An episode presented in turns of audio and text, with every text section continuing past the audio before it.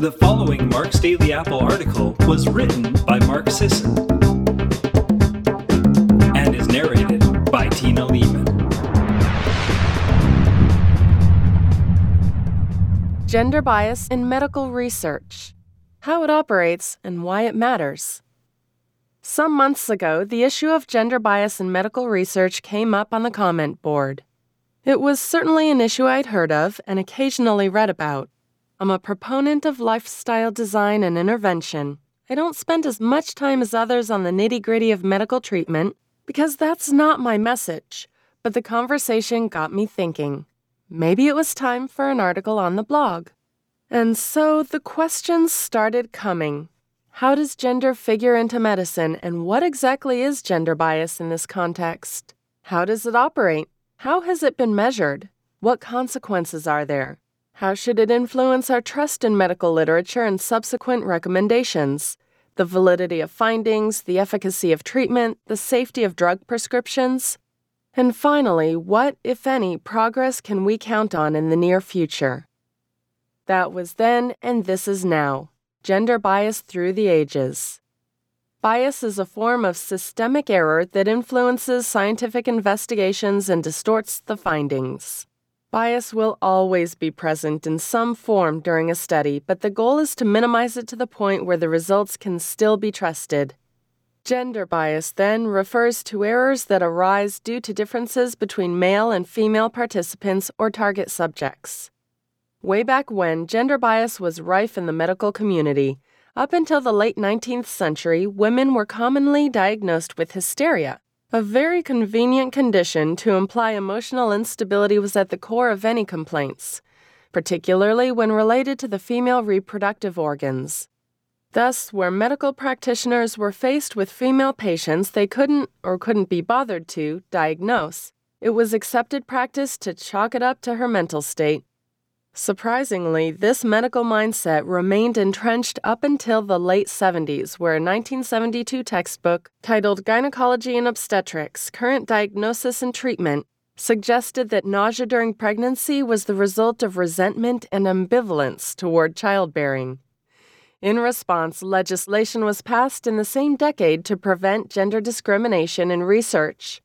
Despite this, the emotional and cultural misconceptions that had skewed female related medical research and treatment for centuries remained very much entrenched, while women were still regularly left out of trials for fears of pregnancy related complications, despite the fact that drugs were still being administered to pregnant and breastfeeding women.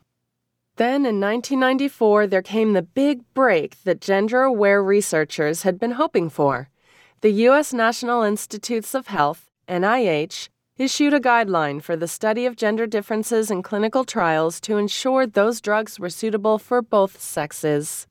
The guideline addressed the exclusion of women from trials based on unfounded safety reasons, forcing researchers to consider the fact that men and women can have very different responses to the same drug.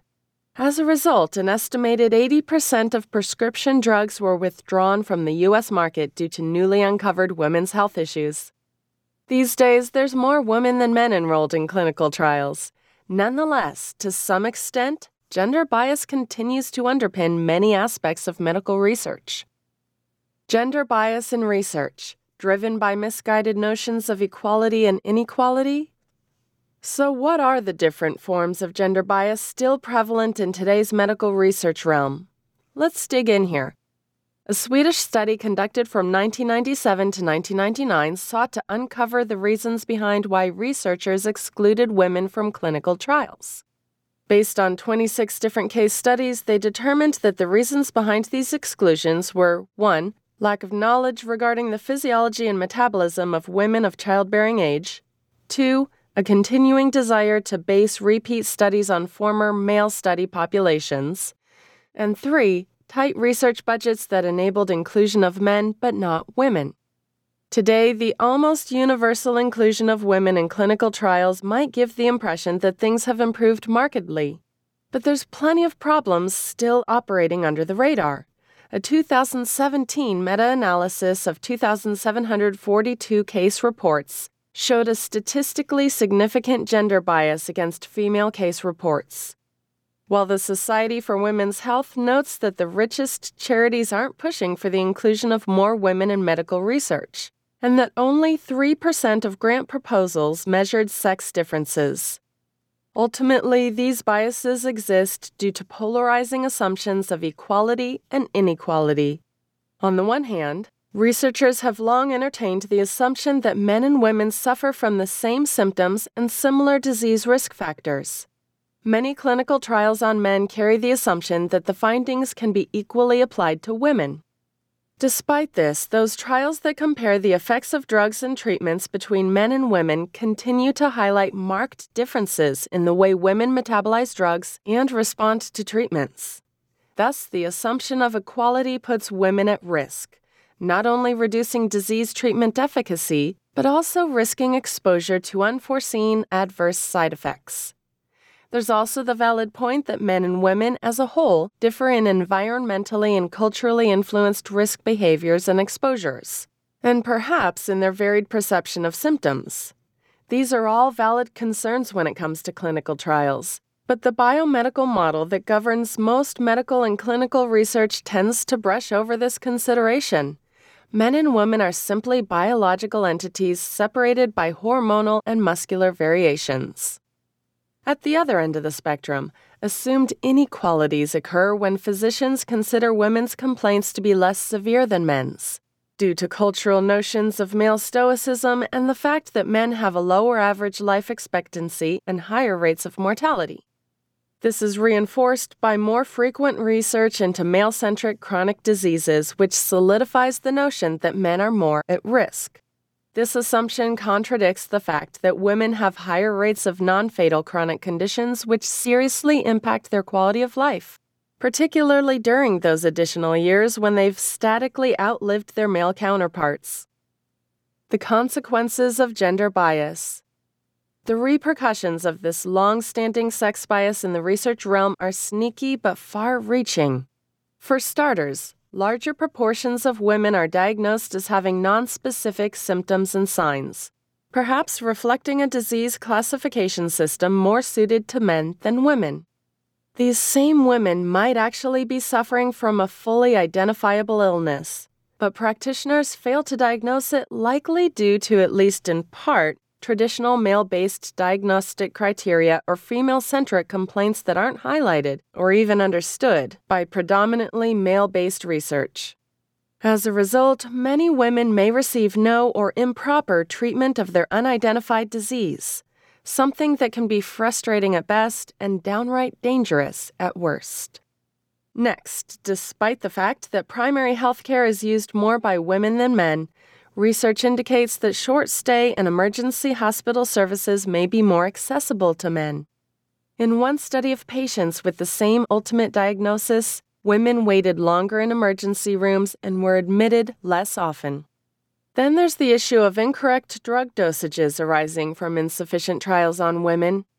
Eight of the 10 prescription drugs that were withdrawn since 1997 posed greater health risks for women than men. Half of those drugs were withdrawn not because more women took them than men, but because their effects on women weren't well known prior to FDA approval. For example, antihistamines Seldane and Hismanal and gastroprokinetic Propulsid can, in some circumstances, prolong the interval between the heart muscle's contractions and induce a potentially fatal cardiac arrhythmia.